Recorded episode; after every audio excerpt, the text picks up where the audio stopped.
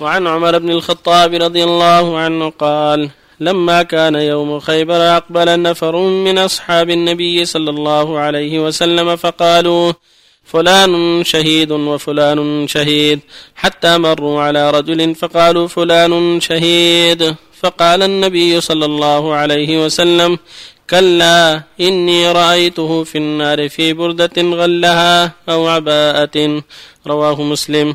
وعن أبي قتادة الحارث بن ربيعي الأنصاري رضي الله عنه عن النبي صلى الله عليه وسلم أنه قام فيهم فذكر لهم أن الجهاد في سبيل الله والإيمان بالله أفضل الأعمال فقام رجل فقال يا رسول الله أرأيت إن قتلت في سبيل الله تكفر عني خطاياي؟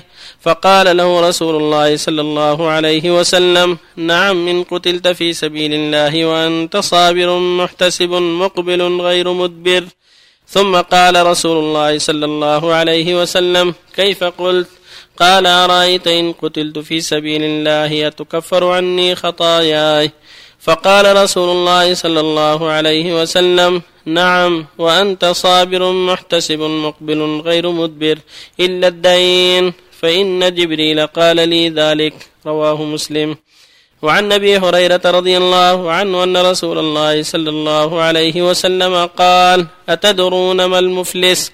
قالوا والمفلس فينا من لا درهم له ولا متاع. فقال إن المفلس من أمتي من يأتي يوم القيامة بصلاة وصيام وزكاة ويأتي قد شتم هذا وقذف هذا وأكل مال هذا وسفك دم هذا وضرب هذا فيعطى هذا من حسناته وهذا من حسناته فإن فنيت حسناته قبل أن يقضى ما عليه أخذ من خطاياهم فطرحت عليه ثم طرح في النار رواه مسلم. بسم الله الرحمن الرحيم. الحمد لله وصلى الله وسلم على رسول الله وعلى آله وأصحابه ومن اهتدى بهداه. أما بعد هذه الأحاديث الثلاثة تدل على شدة الخطر في الظلم وأن عاقبته وخيمة وتدل على أن الغلول من جملة الظلم كن يغل من الغنيمة وهي مشتركة بينه وبين إخوانه الغانمين هذا من الظلم. يظلم الجماعة كلهم يظلم الغانمين كلهم. فالواجب على كل مؤمن وعلى كل مؤمنة الحذر من الظلم؟ في جميع الأحوال من القول والعمل. ولهذا خطب الناس صلى الله عليه وسلم في حجة الوداع في يوم عرفة وفي يوم النحر بين لهم قال إن دماءكم وأموالكم وأعراضكم عليكم حرام كحرمة يومكم هذا في شهركم هذا في بلدكم هذا. وقال صلى الله عليه وسلم كل المسلم على المسلم حرام دمه وماله وعرضه. وقال صلى الله عليه وسلم اتقوا الظلم فإن الظلم ظلمات يوم القيامة.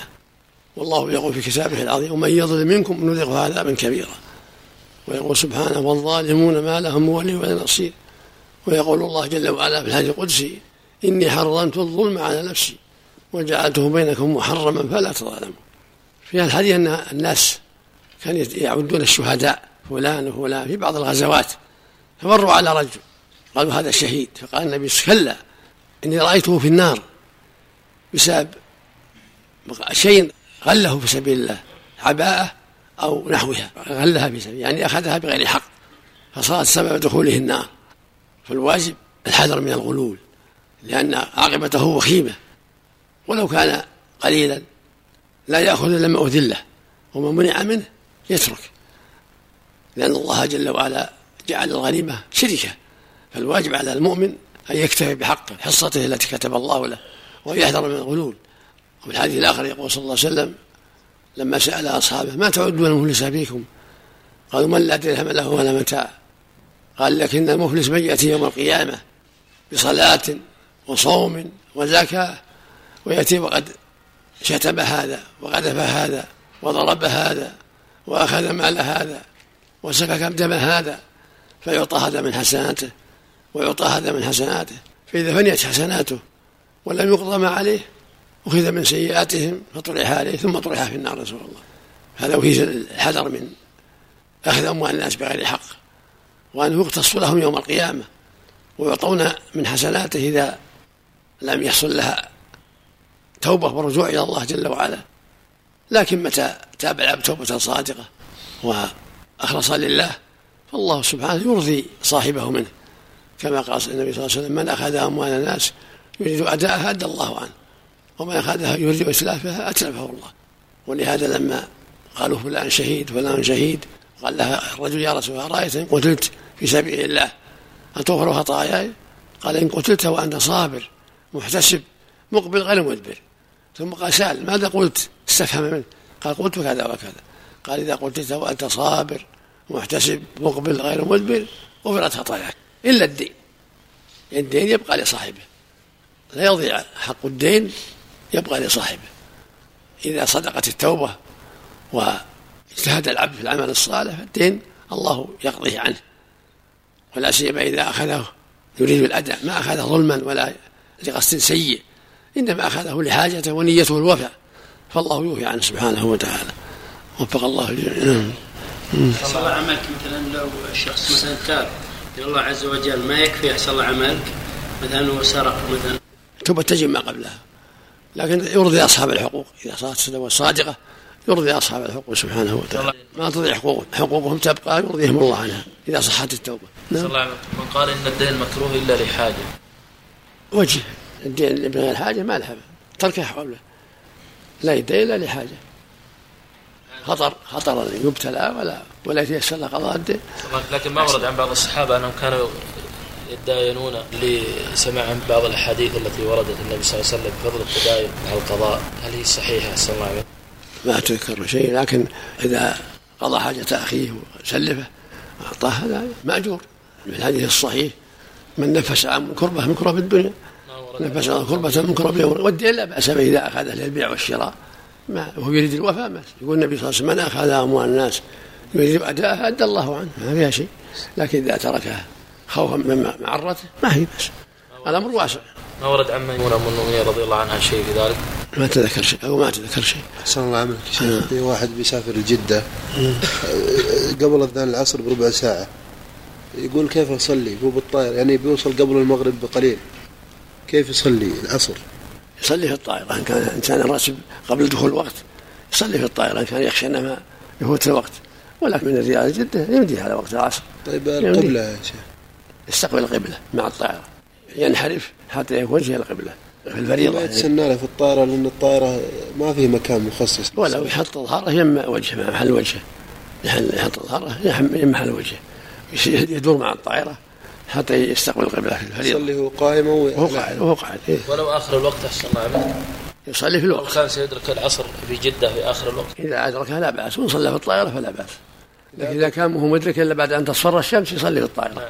نعم الله عليك هذا طالب يسأل عن درجة حديثين يقول الحديث الأول أكثر موت أمتي بعد قضاء الله وقدره من العين. ما درجة الصحة ما أعرف أقول أعرف. والحديث الثاني يقول من حلف له بالله فليرضى ومن لم يرضى فليس من الله. لا بأس بالحديث لا بأس جيد النبي قال من حلف بالله فليصدق. من حلف بالله فليصدق. ومن حلف له بالله فليرضى. ومن لم يرضى فليس من الله. في الخصومات. إذا توجهت اليمين عليه ما عند المدعي بينة حلف الخصم يرضى بحكم الله والحساب قدام يوم القيامة. كان كاذب الحالف إذا قال نعم عندك لي 100 ريال ولا 1000 ريال ولا أكثر ولا عنده بينة ليس له إلا اليمين. فعلى صاحب اليمين يتقي الله وعلى المدعي أن يرضى بحكم الله. الله الكافر إذا أسلم الدين تبقى عليه؟ نعم. الكافر إذا أسلم. أي دين الناس يعطيه. إذا كان يعرفهم يعطيهم دينهم. الإسلام ما يسقط الدين. حقوق الناس يعطيهم إياه يسقط حق الله. الإسلام يسقط حق الله. جميع ما سلم من الشرور يعفو الله عنه. لكن إذا كان عنده أموال الناس أمانة ولا حقوق ولا دين لابد يؤديها. إذا هم بعيد الشيخ يرسلها لهم يرسلها لهم بالطرق يعني قصدي يعني يجتهد يعني. يرسلها لهم بالطرق التي يرجو وصولها أحسن الله أحسن الله عليك وإذا كان كفار حربيين أحسن. نعم إذا كانوا كفار حربيين. كان قد استدان منهم قبل أن يسلم. ولو الظاهر يعطيهم حقوقهم يعطيهم حقوقهم أحسن الله عليك قصة أبي موسى الأشعري لما فقدوا عمر بن الخطاب. فذهبوا إلى رجل معه رئي من الجن. فسألوه فأخبر. فاستدل به بعض مشايخنا على جواز استخدام الجن في الأمور المباحة لا أعرف له أصلا. أحسن الله عليك قلت من غل فهو من الشرك. هو من من المعاصي. الغلول من المعاصي. من المعاصي. نعم. ولا يخلد صاحب إذا كان لا لا متوعد بالنار و- وتحت المشيئة. أحسن الله أحسن الله مثل وعيد الزاني والسارق الله يجزاك. صلى الله عليه شيخ إذا ظلم الإنسان هل الأفضل أن يعفو أو ما يعفو بناء على حديث المفلس ينظر الأصلح.